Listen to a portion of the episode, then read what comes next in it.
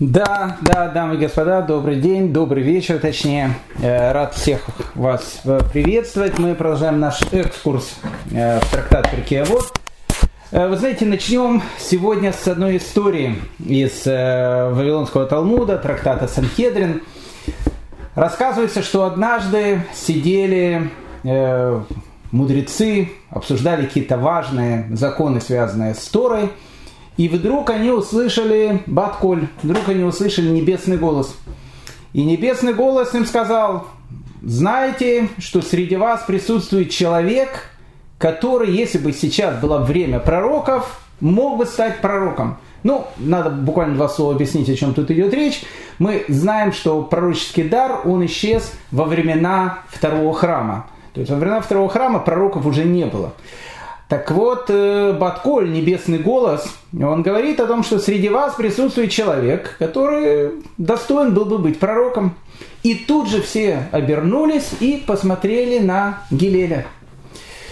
Интересная история. Э, рассказывается э, там дальше, что еще, еще через какое-то количество времени, еще через какое-то поколение, точно так же сидели мудрецы, и э, сказали о том, что э, то, что это обсуждали, и тут опять же раздался Батколь, тут опять же раздался небесный голос, который сказал, смотрите, среди вас присутствует человек, который, если бы сейчас были бы пророки, он бы стал пророком. И все посмотрели на Шмуэля Катана, то есть тот тоже был великий мудрец такой. Все на него обернулись и посмотрели. Такая вот история интересная. Спрашивается вопрос, а к чему это я? А, ну, потому что в этой, в истории есть гигантское количество вопросов. Ну, во-первых, как вы понимаете, когда Батколь звучит, э, то есть мы голос э, с неба слышим, ну, скажем так, не так уж часто. И если Батколь звучит, он должен передать какую-то, ну, очень серьезную информацию. Ну, к примеру, когда закончится экономический кризис, а, или когда там закончится коронавирус, там, или, ну, ну, или еще, не знаю, там, э, десятки совершенно разных вопросов, которые касаются всего человечества, которые очень-очень важные. А тут э, звучит голос э, с неба и говорит, что, смотрите, среди вас присутствует тот, кто достоин был бы быть пророком. Что, что интересно, к кому он обращается? Он обращается к мудрецам. И что он открывает нового? Ничего не открывает нового, потому что все посмотрели в сторону Гелеля и поняли о том, что речь идет о нем. Так зачем же был тогда Батколь? Зачем же тогда голос неба пришел для того, чтобы э, сказать о том, что Гилель, он является таким большим праведником, если и так все знают, что он праведник. Отсюда мы выучим очень и очень важную вещь. Оказывается, о праведниках нужно говорить. Нужно говорить. А кто такой праведник? Гилель Азакен, праведник. Вот написано. Мы сегодня с ним познакомимся. И Гилель, и Шамай. Но праведники, ведь это дело очень такая тонкая. Э, Рамхаль в своей великой книге Месилат и Шарим говорит о том, что Многие, представляя себе, кто такой хасид, э, для Рамхаля хасид это не в смысле тот, который хасид-хасид, э, э, там сатмарский, любавический, брасовский, со всем уважением ко всем движениям хаси, хасидизма. Раби Мойша Хайм Луцата жил еще до возникновения хасидизма. Он был современником Балшемтова, но, в общем, как бы хасидизма как движения еще такого не было. Поэтому, когда он говорит о хасиде, он имеет в виду в первую очередь о благочестивом человеке благочестивый человек, который еще больше, чем праведник. Потому что по Рамхалю первый уровень это праведник, а вот чуть выше это уже уровень хасида. Уровень благочестивого человека. Так говорит Рамхаль, что когда человек представляет себе хасида, иногда он представляет себе не совсем то, кем может быть хасид на самом деле – какого мы иногда представляем хасида. Это еще такой в Штраймеле, там гартел такой, э, чулочки, там, или, или даже человек, мы заходим в синагогу, он очень так э, рьяно молится, э, или вот заходим, человек сидит очень глубоко изучает Тору. Вполне вероятно, каждый из перечисленных типажей нашей еврейской жизни, может быть, и быть хасидом. Но это не является каким-то главным аргументом. Потому что, как говорит Рафа Виктор Миллер, иногда человек вот идет по улице, смотрит, а на асфальте валяется банановая кожура. И кто-то сейчас э, проскользнется, упадет, э, проснется, в общем, гипс. И не обязательно, что под этим гипсом он найдет какие-то бриллианты. Э, и вот идет человек. Один человек прошел, второй, третий, четвертый, а другой остановился, увидел, лежит банановая кожура прямо на асфальте. Кто-то проскользнулся, поднял ее и выбросил. Говорит Рафа Виктор Миллер, что вполне вероятно, если бы мы сейчас слышали Батколь, он бы мог раздаться и сказать, посмотрите на настоящего хасида. Почему? Потому что в Гмаре у нас приводится одна история про одного человека, которого назвали хасидом. За что его так называли? Потому что, когда на дороге валялись камни, и он думал о том, что когда там будут проходить люди, они могут проскользнуться и упасть, он эти камни собирал. Поэтому праведник, э, хасид, э, это может быть человек, не всегда, скажем так, э, может быть, не всегда такого типажа, как мы привыкли себе представлять. Но из всего того, что я сейчас рассказал, из э, нашего этого предисловия, из трактата Санхедрин, мы видим о том, что Всевышний любит, когда о праведниках рассказывают. И почему? Потому что Всевышний сам о праведниках рассказывал. Он именно показал э, мудрецам, сидящим среди вас, находится тот, кто мог бы быть пророком. Кто это? Гелель Азакен. Так вот, сегодня мы начнем с Гелеля Азакена и Шамая. Пятая пара в, в наших э, парах, вот у нас был э, сначала был Машерабейну, потом он Тору передал Ишуа Бинуну, потом Ишуа Бинун передал судьям, потом судьи передали пророкам, потом пророки э, пере, э, передали нам э, Тору через э, Шимона Ацадика, потом Шимон Ацадик передал Антигонуса и Суха, и потом начинается эпоха пар. Эпоха пар, когда один человек, он Наси, глава Санхедрина, второй человек это Авбейдин, глава Равинского суда. Так вот, Гилель и Шамай – это последняя из пар. И не случайно, не случайно будет Бейт Гилель, Бейт Шамай, которые, вот как любому человеку там э, спроси, выйдет с микрофоном на улицу Иерусалима, э, спроси, кто такой Шамай и Гилель. Он скажет, я знаю, он, он связан всегда, наверное, с Бен Ягудой. Почему? Ну, потому что э, там есть улица Бен Ягуда, от нее отходит там улица Шамай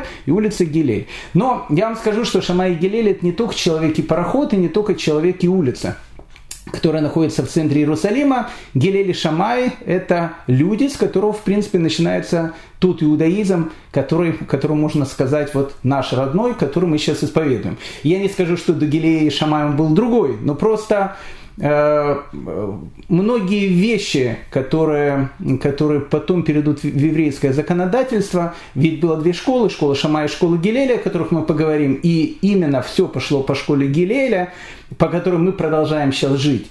Поэтому, как бы эта вся тема будет очень-очень интересна. Э, ну и мы э, начинаем говорить про праведника, про Гилеля. Мы сегодня с ним познакомимся и э, обязательно прочтем несколько из его высказываний. Ну, я вам хочу сказать такую вещь. Гилель, он прожил 120 лет. Много. Наши мудрецы говорят о том, что людей, которые прожили 120 лет, и были мудрецами, было, по-моему, четыре человека, если я не ошибаюсь. Первый из них это был э, Машера Бейну, э, потом это был Гилель Закен, э, потом это был Раби Йоханан бен Закай, и потом это последний из мудрецов, который прожил 120 лет, это был Раби Акива. Причем э, Машера Бейну, он жил тогда, еще когда был Синай, а вот э, трое из последних перечисленных, я не скажу, что они современниками были, но практически да.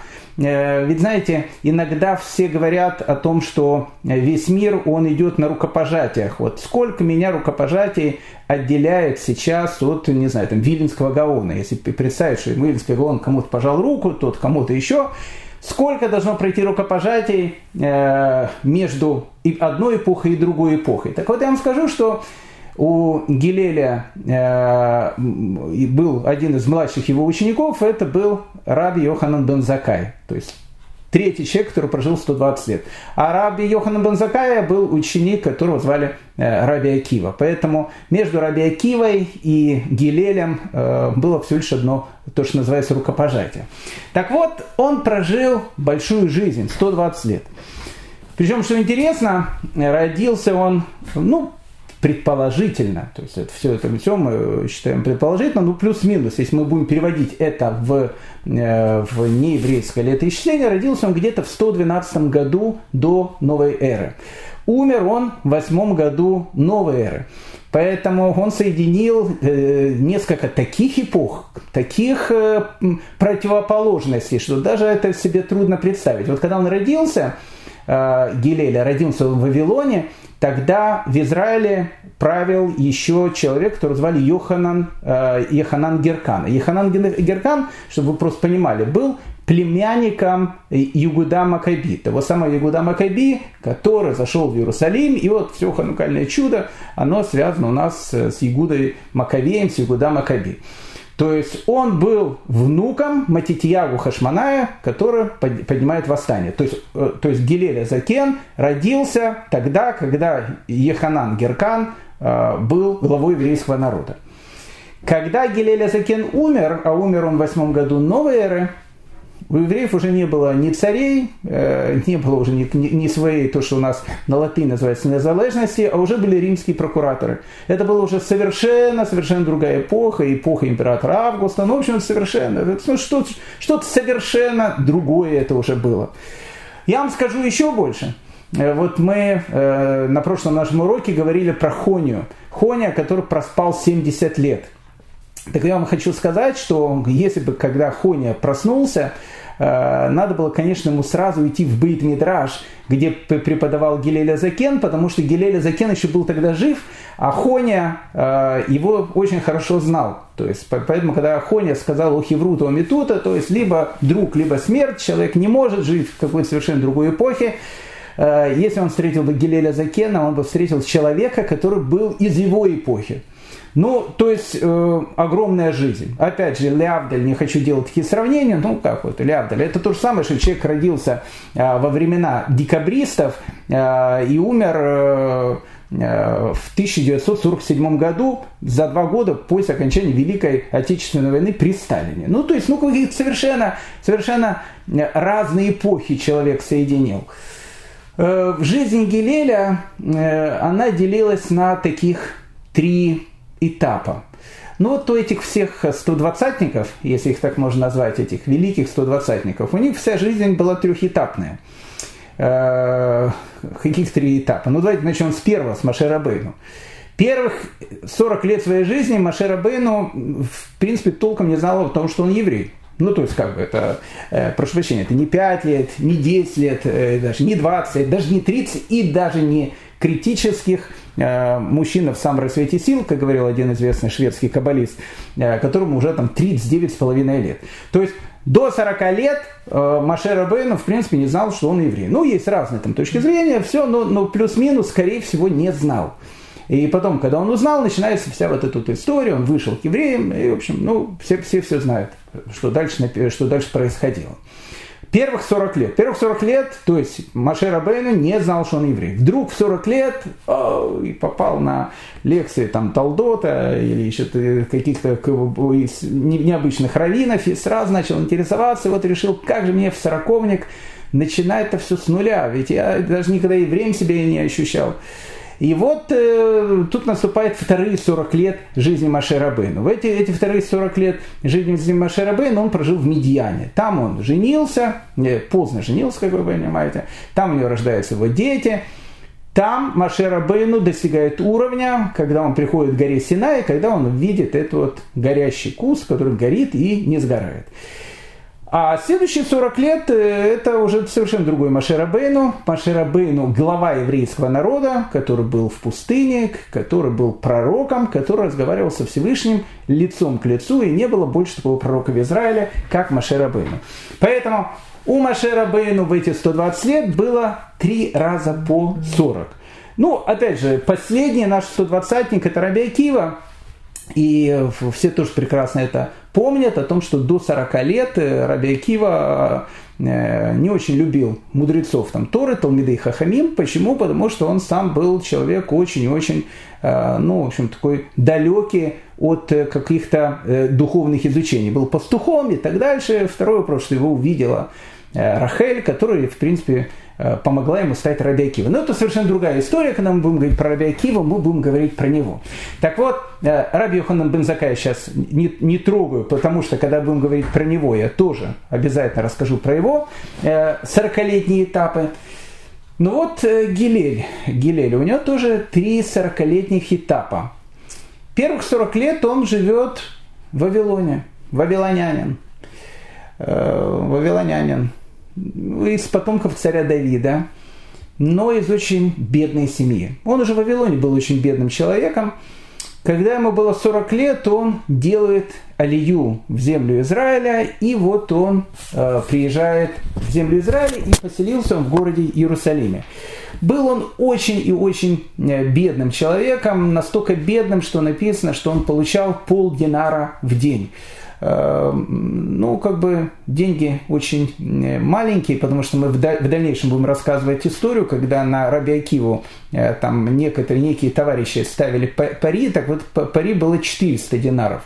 А он зарабатывал полдинара в день. Ну, просто чтобы понять, что прожиточный э, уровень семьи в те времена это был динар. То есть, скажем так, на динар особенно там не накушаешься. Он зарабатывал полдинара. Это очень маленькие деньги.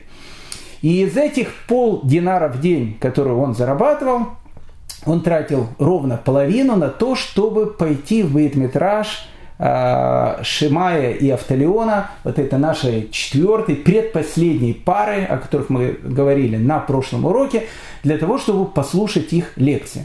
А тогда э, написано, что для того, чтобы туда пройти нужно было привратнику дать какую-то определенную взятку или входной билет, не знаю уже, как это было, в общем, не будем в эти вещи входить, хотя они сами по себе интересны очень.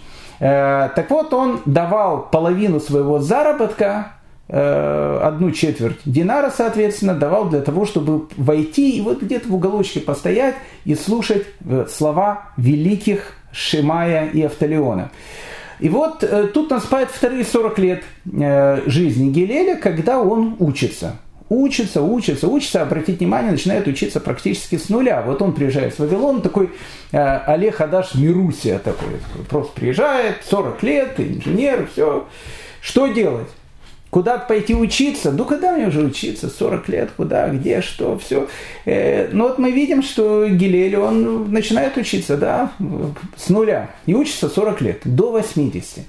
Когда ему исполняется 80 лет, Гилель, э, он становится Наси, он становится главой еврейского народа, и тогда наступает его третье сорокалетие – Обратите внимание, тут все идет на числе 40. Не, не хочу сейчас опять же углубляться в эту тему, хотя она очень интересная.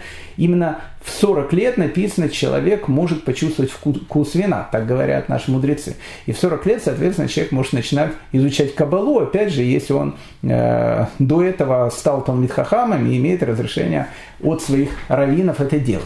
Поэтому вот этот вот 40-летний э, возраст, 40-40-40, это вот э, биография, начало биографии Гилеля Закена. Ну, давайте немножко э, поговорим о нем, потому что, ну, потому что о нем говорить нужно. Ведь мы сказали, что сам Всевышний говорит мудрецам, вот это человек, который мог стать пророком. Если Всевышний его говорит, то мы тем более должны два-три слова сказать о Гилеле Закене.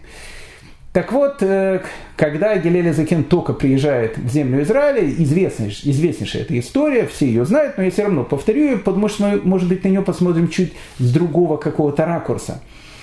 Э, он платит деньги для того, чтобы пойти и послушать уроки, которые дает Автолеон и Шимая. Но однажды написано, э, день был, видно, очень-очень плохой. Он занимался тем, что он там продавал дрова, и э, был холодный, видно, очень день. Иерусалимский, действительно холодный день. Те, кто живут в Иерусалиме, знают, зимой бывает такой холодный, холодный ветер такой. Ничего не заработал совершенно. э, подошел э, к этому билетеру, сказал, денег у меня сейчас нет, то сказал, ну, на нет, говорит, и сюда нет. Тогда говорит, гудбай. Ну, прям таки сказал ему. И тогда Гилель Закен решил, ну, он не может пропустить урок. И он забрался на крышу, на крышу э, Бейт Медраша, где был Шмаев Талион. И это, это был субботний день. И, и вот он начинает слушать ту дрошу, которую дают два великих равина.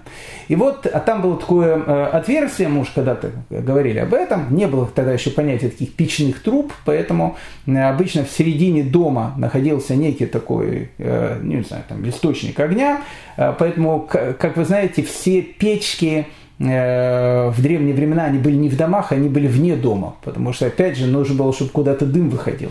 Так вот, был некий такой э, очаг, костер, и дым выходил через такое окошко, которое было в крыше, э, через это дымовое отверстие. Так вот, он э, там, э, ухо прислонил к этому дымовому отверстию, чтобы слушать слова великих раввинов. И тут наступило ухудшение погоды, пошел снег, его засыпало снегом. Не знаю, сколько он там лежал, потому что говорит тогда Шимай и Эфталио, не помню, кто из них спросил этот вопрос у, у, у своего друга, как-то сегодня э, необыкновенно темно, потому что в это время обычно светлее. И вот они вышли на улицу посмотреть, что такое произошло, и увидели, что там лежит замерзший человек.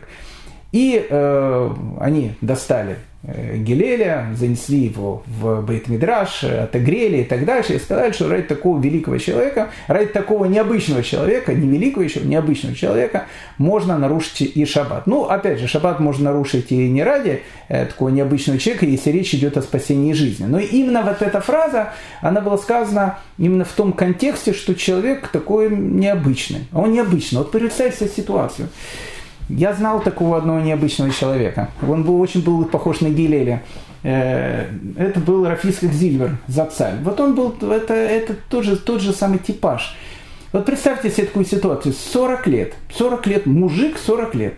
Э, он, у него есть какие-то э, какие-то необычные стремления к учебе, тяга к учебе. Что он делает? Он залазит на крышу. Залазит на крышу, там э, сидит ухо подставляет, там дети бегают, смотрят, какой-то дядька на крышу залез, ухо подставил. А ему в данном случае это все совершенно неинтересно. Почему? Потому что он в 40 лет ради, ради того, чтобы добиться каких, какой-то истины, он готов вести себя как ребенок. Такой был Рафис Хакзильбер. Я вам скажу, у меня был один из моих учителей, э, Равшолом Бер Горелик Зацаль. Э, известный был такой великий человек. Кстати, был друг Рафиска Гзильбера еще по Узбекистану, когда они там были. Он э, Рав Горелик такой хабатский, хабатник, хасид такой был, любавический, очень серьезный. Он рассказывал когда-то мне о том, что когда-то он видел, когда еще был мальчиком, он был в Нью-Йорке, и они там с Любавическим Рэбе шли на кладбище, где похоронен его тесть, предпоследний Любавический Рэбе, Рэбе Раяц, и, и почему-то были закрыты ворота этого кладбища, не, не, не знаю, кто так закрыл все, и они стоят и смотрят на Любавичного Рэба, спрашивают, ну что же делать? Он говорит, мы раз мы сюда пришли, э, и кто-то забыл нам открыть ворота, мы не, не просто так сюда пришли, давайте мы перелезем через забор. И он рассказывал, что он видел, как Любавичский Рэба начал э, перелазить через забор, как пацан, и перелезть через забор, и все хасиды, там старые, молодые, начали за ним э, залазить. Э, вот это вот, это вот такое, знаете, стремление. Стремление, когда человек, а, в душе остается ребенком, это очень важно. И Б, человек, который для достижения какой-то цели, он готов залезть на крышу, поставить ухо. Почему? Потому что его, э, у него все кипит внутри. Он хочет узнать что-то новое. Это, э, это Гилеля Закен. И вот начинается его 40-летняя учеба. Длинная, большая 40-летняя учеба. Времена, э, в которых он жил, были довольно тяжелые. Как говорит один поэт, времена не выбирает, как вы знаете, в них э, живут и умирают. Поэтому он, он жил во времена действительно очень тяжелые, во времена очень тяжелой диктатуры, во времена царя Хордуса, во времена царя Ирода. Но и э, Интересно, знаете, э, ведь мы говорим, что это была пятая пара, э, но на самом деле, если, опять же, если мы посмотрим, между ними была тоже пара, но она не упомянута в Перке Авоте. Это была семья такая, которая, которая, у них было такое имя Бейтера – Бней Бейтера. Вот, вот, вот они как раз были и главами Синдриона, Санхедрина, и там возглавляли Авбейдин. Э, но в Перкей вот они не, не упомянуты как одна из вот этих пар, от которых передается традиция.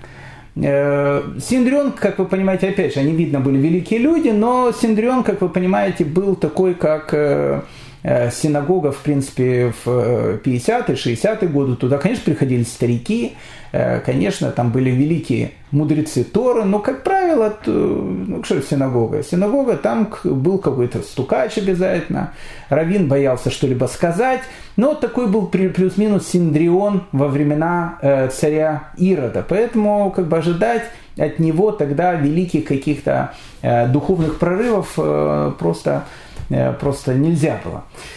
Так вот, рассказывают, как э, Гилель, которому уже было лет под 80, который становится Наси, который становится главой еврейского народа, как он стал Наси, как он стал главой еврейского народа. Рассказывает, что однажды э, 14 Ниссана выпала э, на субботу. Ну, такая вещь, как однажды, э, казалось бы, что это было один раз э, в 5000 или в 6000 лет. Ну, как вы понимаете, 14 Ниссана на субботу в те времена э, оно могло выпадать. Я не скажу каждый год, но с какой-то периодичностью небольшой.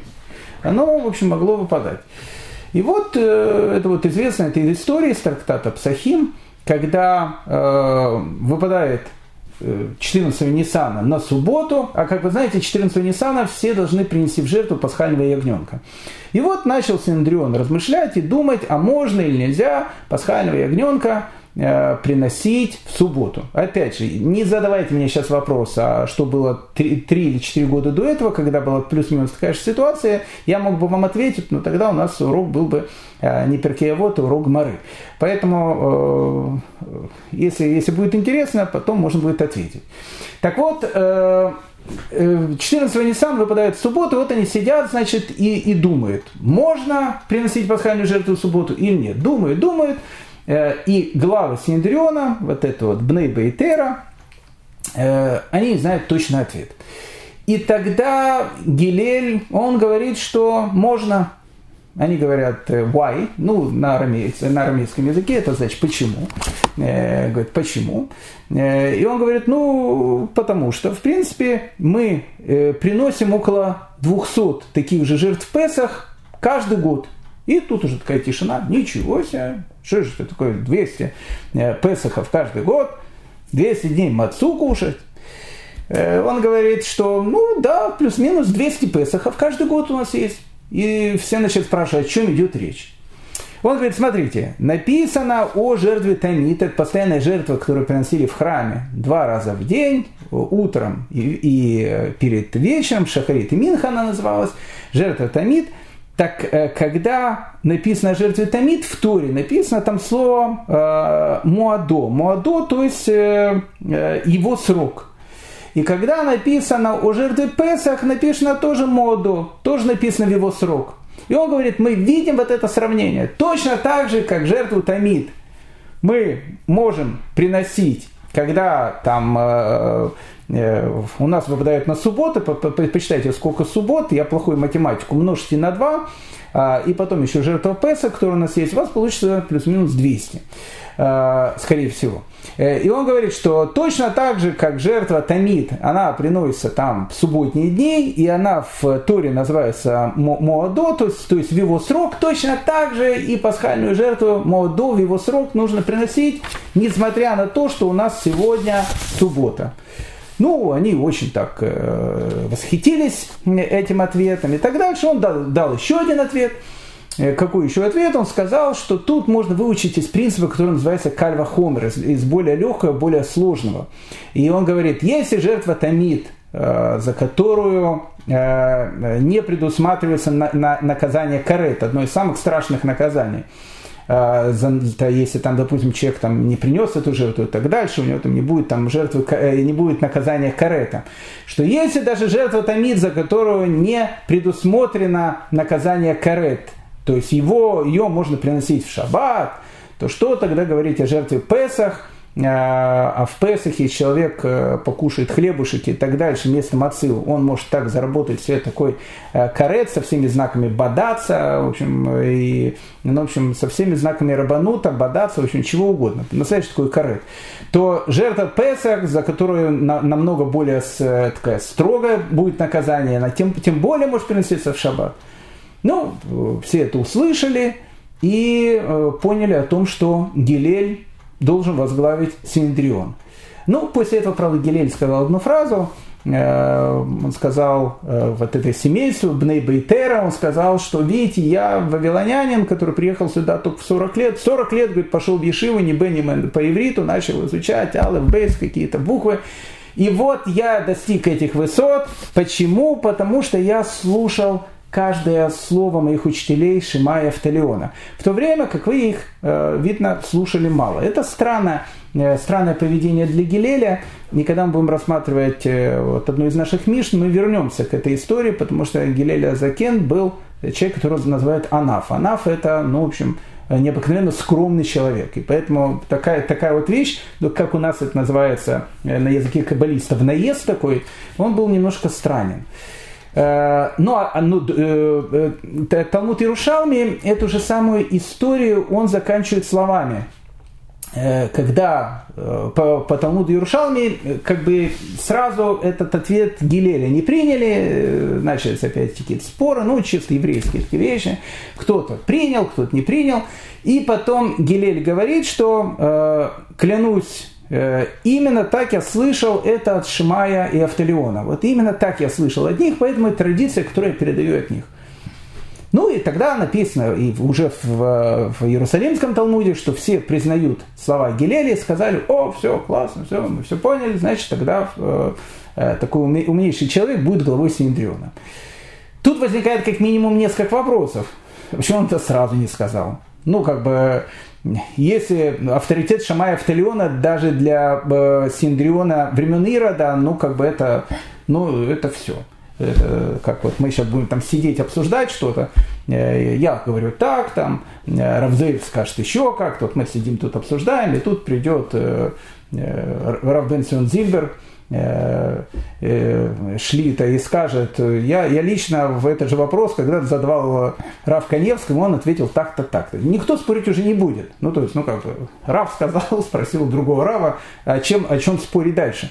Поэтому тут немножко странен эта вот вещь. Он сказал бы сразу, он говорит, я слышал так от Шмая Автолеона, и все, о, все, классно, все, значит, принимаем.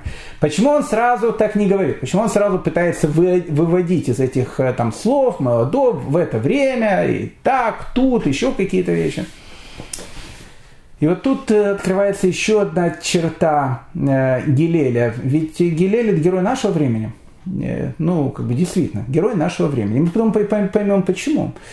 Э, наступает совершенно другая эпоха. Это эпоха, которая будет близко уже к нам. Последние две тысячи лет. Там будут жить великие гиганты в эту эпоху. Но Гелель ведь он соединил, он соединил э, ту эпоху, которая уходила.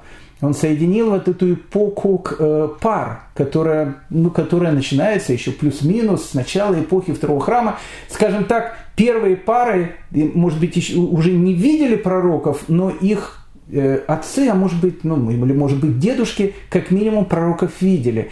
А тут наступает уже совершенно другая эпоха, совершенно другое время.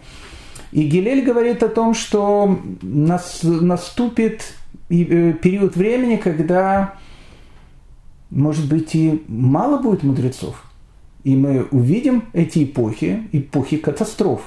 Эпоха, когда был разрушен первый храм, эпоха, э, второй храм, э, и когда Э, устную Тору собирали как пазл буквально по частям в Явнинской академии. Чем занимался академия в Явне 60 лет, которую сначала возглавлял Раби Йоханан Бензакай, потом э, Рабан Гамлиэль. Что они делали? Ведь погибли носители устной Торы. И вот то, что сохранилось, сохранилось, а то, что не сохранилось, зная правила, как можно из текста Торы взять то, что э, должен был человек передать устно, вот они тогда это и восстанавливали, восстанавливая эту вот необычную картину мироздания, которая называется Тора.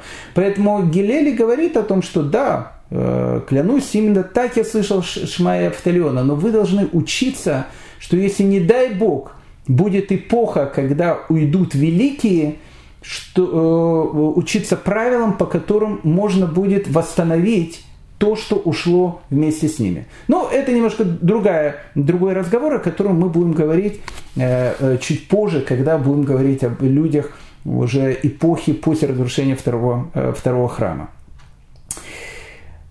Илель, он был Анав. Анав это, это образ такой жизни, да. Анаф – это скромный человек. Он был скромный человек. Я не буду сейчас долго обсуждать э, о скромности. Я вот недавно э, э, дал урок, посвященный нашей недельной главе, как раз по скромности. Я надеюсь, что через пару дней он будет на Талдоте, и можно будет его там послушать. Послушайте его, не потому что я его говорю, потому что он важный скромность. Это я там говорил про Машера Бейну и его скромность, а тут Илеля Закей, он, он был анаф, он был скромным человеком. А что такое, что такое скромный человек? Скромный человек, но вот надо скромность э, не путать с человеком, который ну, вот, называется таким зашуганным человеком. То есть у него человек э, совершенно не верит в себя, и все, и вот там все сидят, он тихонечко в уголке так стоит, вот так вот, прижавшись. Скромный человек. Нет, нет, нет, скромный человек не, не, нет. Скромный человек знает себе цену. Но при всем при этом он скромный человек. Кто такой Анаф? Э, есть э, совершенно потрясающий Хавота Левовод, который говорит э, это сравнение. Вот идет огромный бык, который весит, там, я не знаю, там по тонну, а, а ведет его маленький мальчик, который весит, там, не знаю, там 30 килограмм. И вот э, можно сказать, что ведь бык, он же мог взять этого мальчика сейчас там боднуть, раздавить, разбить полгорода, убежать там, в леса, в поля и, в общем, э, наслаждаться свободой. Нет, он такой вот скромный маленький мальчик его ведет, э, а бык, значит, идет. Так, говорит кого-то Левовод, бык не скромный. Нет, бык просто глупый. Он просто не знает о том, что у него есть сила. Не знает о том, что у него так он бык, он не знает о том, что, что он может сделать, как он может воспользоваться своей силой. Не, не, не в этом скромность. Скромность, скромность это тогда, когда ты знаешь себе цену, знаешь себе цену, и при всем при этом ты пытаешься увидеть что-то хорошее в другом человеке, разглядеть это хорошее. Разглядеть это хорошее и увидеть, что иногда в другом человеке есть какие-то вещи, которых, которых нету и в тебе. Э, и э, этими вещами восхищаться. Э, это скромность. Скромность э, э, по Хавот или Вавод человек в первую очередь должен быть скромен перед Всевышним. Это, кстати, очень интересная такая вещь. А человек, который скромен перед Всевышним, человек уже не будет хвастаться о том, что я такой умный, потому что я такой умный. Нет, я такой умный, потому что меня Всевышний сделал таким умным. Если бы Всевышний захотел бы, я бы родился двоечником. То есть э, нету тут ничего моего, перед кем я, перед чем я должен выпендриваться. Мне Всевышний дал какой-то талант. Для чего? Для того, чтобы я при помощи этого таланта служил ему, делал какое-то добро людям. Тут нет ничего моего. Быть скромным – это быть э, скромным и перед Всевышним. Ну, в общем, как бы одним словом, Илеля Закен, он был анавом. Э, а вот у Рамбама, у него есть в градациях э, различных черт характера, он говорит о том, что человек всегда должен выбирать золотую середину. Э, он не, не должен быть каким-то ультра. То есть он не должен быть там, таким ультра там, черным, прошу прощения, не должен быть ультра белым, он должен быть таким смуглым. Но это я уж пошутил. Э, имеется в виду, что он э, не должен быть, как говорит Рамбам, очень-очень таким жадным э, и не может быть очень-очень расточительным. То есть, ну, как бы он должен быть такой средний, средний человек. То есть, везде нужно выбирать золотую середину. Где человек, говорит Рамбам, может быть меот, то есть очень, вот очень, это именно в, в скромности. Почему? Потому что написано, что Машера Бена, он не просто был анавом, не просто был скромным человеком, он был еще меот, то есть был очень скромным человеком. То есть единственная вещь, где можно э, применить слово «очень», это э, качество, которое называется скромность. Так вот, Гилель Закен был анаф в полном смысле этого слова.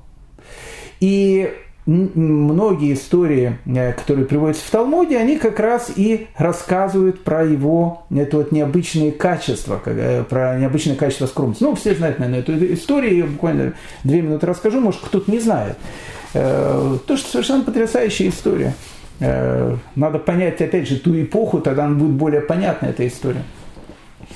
Как вы понимаете, в те времена люди купались редко. Э, евреи купались часто. Ну, ну не скажу, часто, они там каждый день, э, может быть, не купались, но как минимум евреи, просыпаясь, э, испокон веков мыли руки, потому что нужно было сделать на тела яда, как минимум.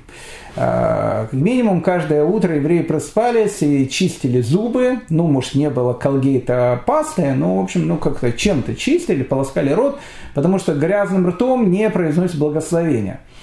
Поэтому, когда в 1448 году э, наступила эпидемия чумы, которая выкосила почти половину населения Европы, евреи от чумы умирали намного меньше. Э, за что их потом обвинили о том, что именно они, в общем, чуму и принесли. И колодцы травят, и, в общем, так дальше. Но это другая совершенно уже тема. Э, поэтому евреев в, в этом отношении с гигиенической точки зрения было все нормально. Плюс еще, плюс еще – Э, еврей должен был каждую пятницу перед шаббатом пойти в баню. Э, в баню, кстати, ходили в местечках. Всегда у местечка, недалеко от там, реки, всегда находилась баня, куда вот э, по пятницам люди ходили мыться. Для чего? Для того, чтобы шаббат встретить таким чистым, опрятным и так дальше. Рассказывают про Гелеля, поэтому по, ну, если уже говорить про баню, рассказать про Гилеля, однажды он там давал э, своим ученикам какой-то урок, э, потом сказал, все, все, все, все, прервался, посмотрел на часы, говорит, о, надо бежать, выполнять очень важную такую вещь, и все там за ним, за Ребе, какую-то, смотрите, какую он важную вещь будет делать, он идет, они за ним, и смотрит, он направляется в баню. Они говорят, ничего себе, рыба, это что такая важная вещь. Мы-то думали, что ты сейчас раскроешь нам какие-то каббалистические тайны э, в пятницу незадолго до шаббата. Он говорит, нет, смотрите, это действительно важная вещь. Вы видели, вот у нас там стоят статуи э, героев-конфедератов. Ну, тем, которые, в общем, э, были на стороне юга э, Соединенных Штатов Америки. Видите, вот те, которые еще, говорит, не снесли статуи, так э, те, кто еще, наверное, поплакивают от э, южанах, они, в общем, как, каждое утро их там чистят, чтобы, чтобы они такие чистые были, эти какие-то статуи и так дальше, эти идолы, рабовладельцы. А что тогда говорить о человеке, тело которого дал Всевышний? Если они чистят вот эти вот статуи, то, что человек э, не должен помыть свое тело, то, то, то тело необычное, которое дал ему Всевышний, поэтому я иду в баню. Ну, в общем, как бы там ни было, а, Илель Азакен был в бане. И знает, э, опять же, многие эту историю, но я все равно ее расскажу, потому что она очень-очень-очень показательная для этого человека. Э, и вот он зашел в баню. Ну, надо, надо вам сразу же сказать, что баня, в которую он зашел, она была не турецкая не турецкая. И это была не сауна, и это не была русская банька с каким веничком и, это, и так дальше. Это была римская баня. Римская баня, она имеет свой особый такой ритуал. Там сначала заходишь в одну комнату, потом заходишь в другую комнату, сначала раздеваешь одни вещи, потом другие, там все. Огромный-огромный такой ритуал. Перед тем, как ты заходишь уже там в баньку, то, что называется, попариться э, с бассейнчиком не, недалеко, ты должен пройти несколько этих залов, ритуалов, раздеться, все. В общем, Гилеля Закен, э, пожилой уже человек, э, пошел в баню. Ему уже за 80 так точно, может под 90, может под 100. И вот он, значит, в бане, а тут двое товарищей э, решили, значит, э, поспорить.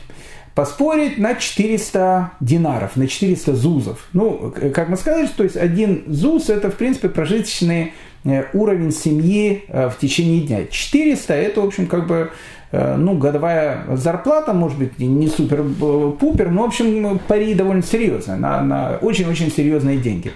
Давайте, говорит, мы там поспорим на 400 динаров, на 400 зузов, что даже такого скромняка, как Гилеля Закен, можно вывести из себя. И, в общем, тот, который, значит, поспорил, этот пари, решил его, значит, вывести. И вот Гилель Закен разделся, зашел, сидит там, парится, венчиком, все. И вдруг с улицы э, раздается крик, кто здесь Гилель?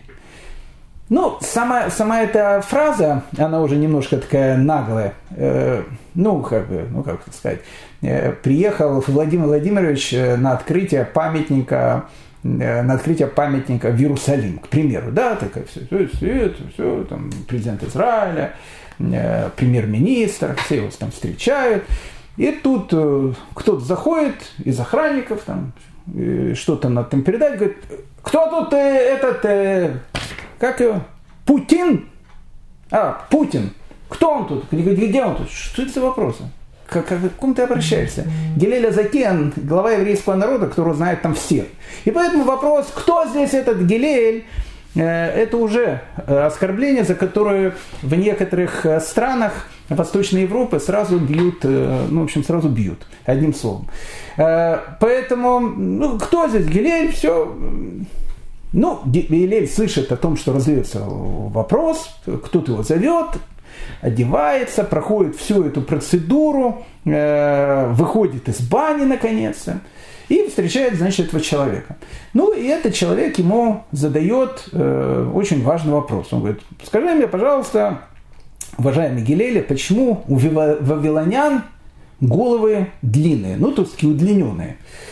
Ну, как вы помните, сам Гилель, он из Вавилона, э, поэтому это то же самое, что Лявдель. Владимиру Ильичу, э, ну, э, Ульянову сказать бы вопрос, а, а почему вы не знаете, люди картавят? Поэтому почему у вас говорит, почему у вавилонян головы такие длинные? И Илель говорит, очень важный вопрос, говорит, сын мой. Сынок, друг мой, сын мой, это из другой оперы. Очень важный, говорит, вопрос, мой друг. Очень важный вопрос. Я тебе объясню. Просто, говорит, в Вавилоне э, акушерки, они, в общем, очень такие плохие, когда ребенок выходит, вот э, у них действительно, да, у всех вавилонян, видите, такая вот голова немножко удлиненная. Очень хороший вопрос. Спасибо большое, что задали этот вопрос. И больше нет вопросов, нет вопросов. И ушел. Опять прошел все эти там три зала, разделся, опять прошел и так дальше. Ну, только он зашел, только хочет, значит, веничек, банька, опять голос. Кто тут Гилель? Ну, опять он одевается, опять выходит, и э, человек спрашивает, а почему в, в Тормоде э, у людей глаза узкие? Ну, такие узкоглазые. Почему, почему у них узкие глаза, говорит? И тут Гилель говорит практически такую, э, Лявдель, э, э, это шутка, практически такую эволюционную теорию. Он говорит, что, ну как, почему? Потому что, знаете, там дуют ветра, там есть песок, и поэтому через какое-то количество поколений у них глаза становятся такими немножко узкими. Это очень хороший вопрос, говорит молодой человек. Очень хороший, очень. И больше вопросов нет, нет, и ушел. Ну, опять там третий вопрос, опять зашел, все то же самое, выходит. А почему у жителей Африки ступни, э, ступни на ногах такие широкие, прям как ласты такие? Ну, Африкой в те времена назвали это не Африка, э, еще разные точки зрения, чем идет речь, вплоть до того, что Африкой назвали Грузию современную. Но, в общем, не, не, это не суть важно. Почему, говорит, у жителей Африки э, ноги такие вот широкие? Потому что, говорит, в тех местах есть очень много болот, и поэтому, опять же, через, через какое-то время у людей вырастает такая ступня, Э, очень, говорит, хороший вопрос. У вас э, еще есть какие-то вопросы, и этот человек, он прямо весь такой вскипел э, и говорит о том, что, знаешь, путь же не умножится подобные тебе в Израиле. Ну, тоже очень приятный такой вопрос. Путь, говорит, таких, как ты, больше в Израиле не будет. И Илья совершенно спокойно, с улыбкой. А почему? Он говорит, потому что я из-за тебя потерял 400 ЗУС. И тогда Элель сказал, что и не раз еще ты можешь потерять 400 ЗУС, но рассердить Илеля, рассердить меня тебе никогда, и тебе никогда не удастся. Это Гилель. Это Гилель. Э, ведь наступает эпоха, в которой мы сейчас живем. Э, эпоха сложная. Эпоха, когда есть э, два еврея, три синагоги – эпохи, когда в некоторых городах э, э, у людей там спрашивают, а вот, вот вы, вы, вы этого раба слушаете, а, а, Он из этих или из этих? Из этих. Не, если из этих, не, мы таких не слушаем. Финансирование еще перестанет быть. Страшная эпоха. Эпоха, которая называется эпоха Сенат Хинам, эпоха беспричинной ненависти. Ведь мы живем в эту эпоху. Это эпоха, из-за которой был разрушен храм. А когда наступит конец этой эпохи, наступит конец этой эпохи, когда наступит эпоха Агаватхинам, беспричинной любви. Так вот, перед самым началом этой эпохи Илеля Закен, который был, ну, может быть, после Машера Бен, это, это, это уже говорю я, кто я такой, чтобы такие говорить, но э, человеку, у которого была необычная скромность, ну, в общем, скажем так, в первых рядах был людей, которых можно было назвать анавами, скромными людьми. Он нам дает рецепты, рецепты того, чтобы вернуться к тому состоянию, которое уже при Илеле Азакене не было. Это уже была эпоха Ирода. Это была уже эпоха, когда некоторые первосвященники покупали свои посты. И были некоторые первосвященники, которые, заходя в Кодыша Кадашим, святая святых Иерусалимского храма, умирали там, поэтому некоторые привязывали себя за веревочку, чтобы их оттуда вытаскивать.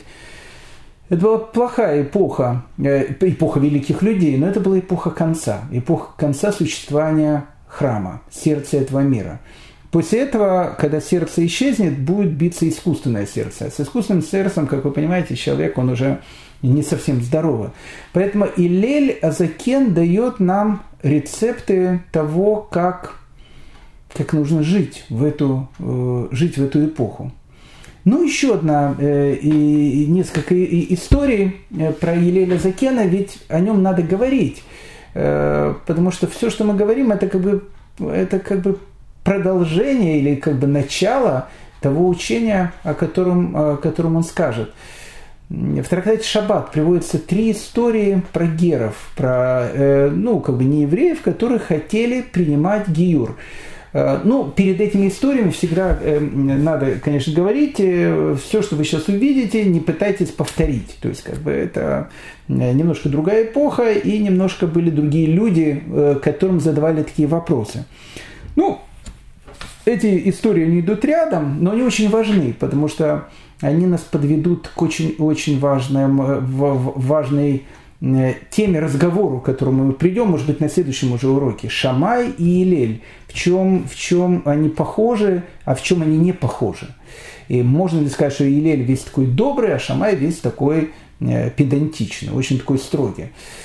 Так вот, тут как раз э, и начало этой истории. Э, вот приходит один э, такой римлянин или грек, я не знаю, кто был в Иерусалиме, и решил задать, к Шамаю пришел и спросил у него вопрос. Он сказал, скажи, уважаемый там, там Шамай, а сколько есть у вас Тор?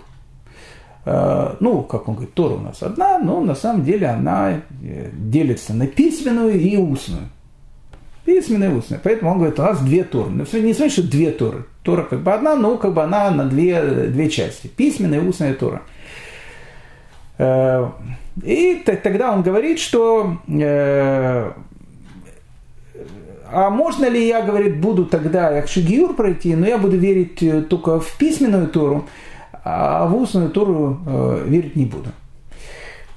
Ну, Шамайнан спросил, зачем?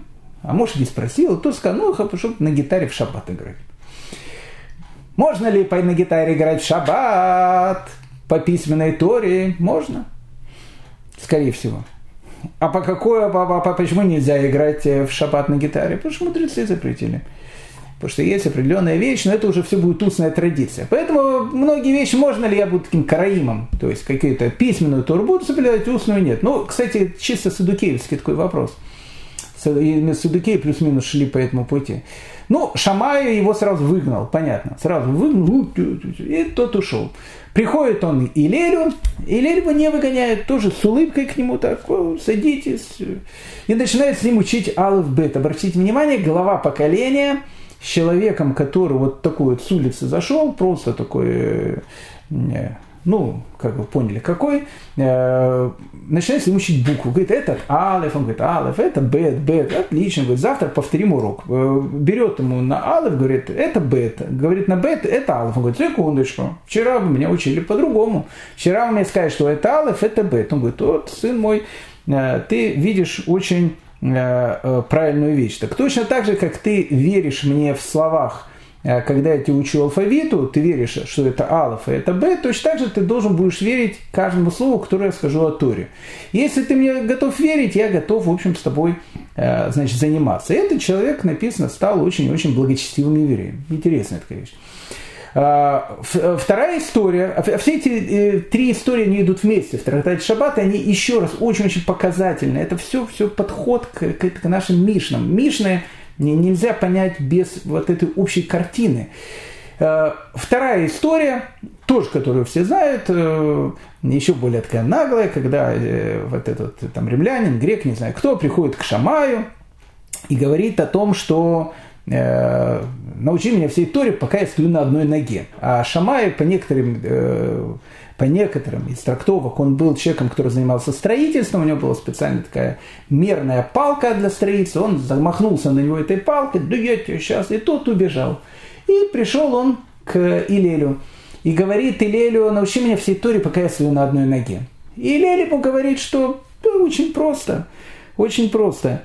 То, что э, неприятно тебе, не делай свой, э, своему э, ближнему. То есть не делай ближнему то, что будет неприятно тебе? Очень интересный вопрос. Очень интересный ответ. Да, Илель говорит, и в этом вся Тора. А все остальное только комментарий к этому. Вся Тора в одном слове не делай другому то, что не нравится тебе. Раша. Он трактует эту, этот ответ Илеля совершенно потрясающе. Но он говорит, как это понять? Да это понять очень просто. Не делай другому того, что не нравится тебе. В этом вся Тора. В этом вся Тора? В этом вся Тора? Да, в этом вся Тора. Представьте себе такую ситуацию. Вот э, тебе один человек делает постоянно какие-то подарки. Сегодня ты пришел, подарил тебе шоколадку. Завтра ты пришел, там э, бутылку тебе подарил. Пусть завтра пришел, там, не знаю, там деньги тебе перевел. Потом еще что-то, еще, еще. Постоянно тебе делает одно добро, дарит тебе что-то. Добро тебе постоянно делает. Ну, в общем, просто, ну, просто вот, вот ну, такой вот еврейский Дед Мороз, постоянно делает какие-то добрые вещи.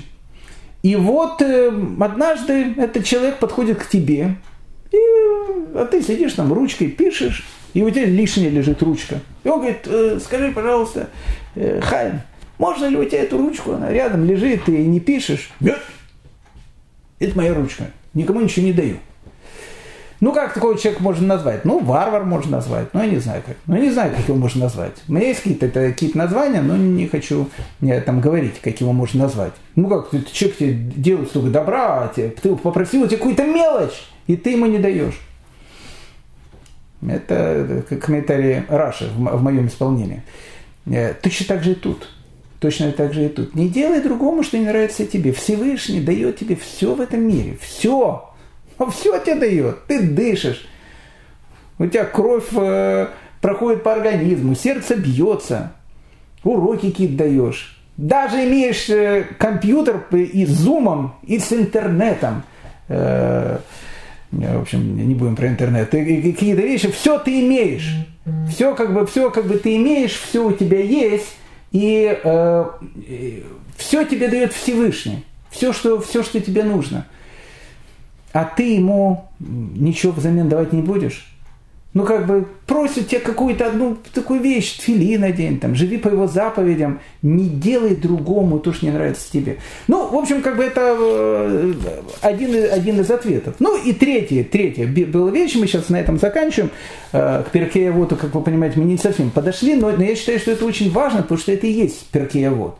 Э, это все, что мы скажем дальше, это будет просто продолжение. Э, потому что мы будем говорить о Илеле и Шамае. Так вот, вот эта третья история, с которой мы заканчиваем, э, про еще одного Гера. Идет этот Гер по городу, по незнакомой улице, и вдруг слышит из Бейт Мидраша, рассказывают про первосвященника. И написано, и вот одежда одежды, которые вы сделаете. Хошин и фот. Ну, как бы у первого священника тут такая нагрудная повязка, на которой находятся драгоценные камни. И очень много, и очень таких хороших, и очень таких драгоценных. И этот человек услышал, говорит, ничего себе, хочу стать первосвященником. Если, если у них такая форма потрясающая, весь в бриллиантах, там все. И он приходит, значит, к Шамае, говорит там, о, хочу стать первосвященником, хочу учить Тору, Гиюр пройти. Зачем? хочу стать первосвященником. Ну и Шамай опять эту палку свою, и тот ушел. Приходит к Гилелю, и Лель говорит, о, отлично, садись и учи. Учи, ты же говорит, не можешь просто так первосвященником стать. Для того, чтобы человек генералом стал, он как минимум э, лейтенантом должен быть. Сначала младшим, потом таким, потом старшим, потом капитаном, потом майором, подполковником и так дальше. До генерала армии может дойти. Поэтому иди учи на, на, на этого, на первосвященника. Человек пошел, значит, э, учиться в учит, учит, а потом доходит до посука, который написан в Торе, что посторонний, который приближается к внутренним покоя храма, э, предан будет смерти. То есть он говорит, ничего себе, то есть получается, что есть какая-то территория в, в мешкане, в храме, куда не может сходить человек, ему говорят, да, и да, даже еврей туда попросту не может войти. А, а там не язычник, не еврей, тем более. А кто туда может зайти? Только Коин. Он говорит, а, а я же вообще, говорит, и получается, я даже в храм не могу войти, значит, я первым священником не буду. Но, говорит, так как я уже начал учить Тору, так как мне все это очень интересно, я ее продолжу и учить э, дальше. Э, но тут самое интересное в этой всей вещи – это концовка. Потому что вот собираются все эти трое э, товарищей, которые когда-то были римлянами, задавали такие вопросы, или греками, и которые прошли, значит, Гиюр стали очень-очень благочестивыми евреями. И вот они собираются, уже евреи с пейсами, в шляпах барсалина, ну, как все положено. Там на Кикар Шаббат собираются, увиделись, и они говорят, из-за э, пендантизма Шамая мы чуть не пропали, но скромность Илеля вернула нас под крылья шхины. Вот интересная какая вещь. Из-за педантизма Шамая, из-за его строгости какой, мы чуть не пропали. А из-за Илеля э, мы вернулись под крылья шхины. Шамай был педантом? Нет. А поведение Илеля, оно странное. Ну, что это значит? Ну, как бы Шамай, поведение Шамая в этом отношении более логичное. С другой стороны, да, Шамай был педант. В лучшем значении этого слова. А Элель нет. И поэтому будут они спорить на протяжении трех лет. Не они, нет, у них не будет никаких споров. Ну, маленькие разногласия. Потом их ученики, они будут спорить. Три года будут спорить, по кому идет Аллаха. И в конце концов э, пришли к компромиссу о том, что Аллаха идет по мнению Илеля. Почему? А потому что его последователи перед тем, как они э, говорят что-то о том, чему их учил свой учитель, они всегда приводят на первом месте то, что сказал Шамай. Они говорят, Шамай сказал так, а наш учитель сказал так они всегда Шамая приводят вот с таким огромным уважением. Но потом приводят слова своего учителя. Поэтому Аллаха идет по Илелю. Но, когда придет Машех, Аллаха пойдет по Шамаю. А вот почему? Почему? Э, мы попытаемся ответить с вами уже тогда на следующем э, нашем разговоре, э, на котором мы попытаемся как минимум познакомиться с высказываниями Илеля. Нам уже более понятно, что это за человек, и благодаря этим высказываниям мы попытаемся разобраться в этом вопросе. Педантизм Шамая и доброта Илеля. Как это понять? И как это понять? И как это, и как это э, скажем так, воплотить в нашей повседневной жизни? Но об этом уже э, в следующей серии. Всем большое спасибо.